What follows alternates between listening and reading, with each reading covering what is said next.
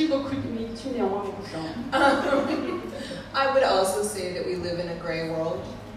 You know, this is not a world that allows you usually to be purely good.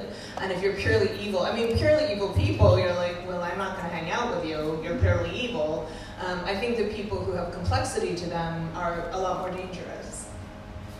Et de toute façon, nous ne vivons pas dans un monde qui, nous vivons dans un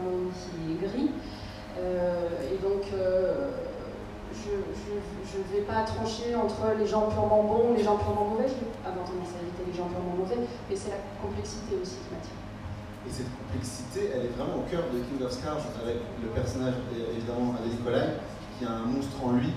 Euh, vous souhaitez vraiment explorer cette dimension du, de notre part de, de monstruosité que l'on peut avoir? So we know Nikolai as um, as the witty, optimistic prince who can do pretty much anything, and that's the way he likes to think of himself. And in King of Scars, he's contending with something that he can't beat. He doesn't know how to solve this problem. And uh, for me, it was very important to, to treat this as a kind of trauma.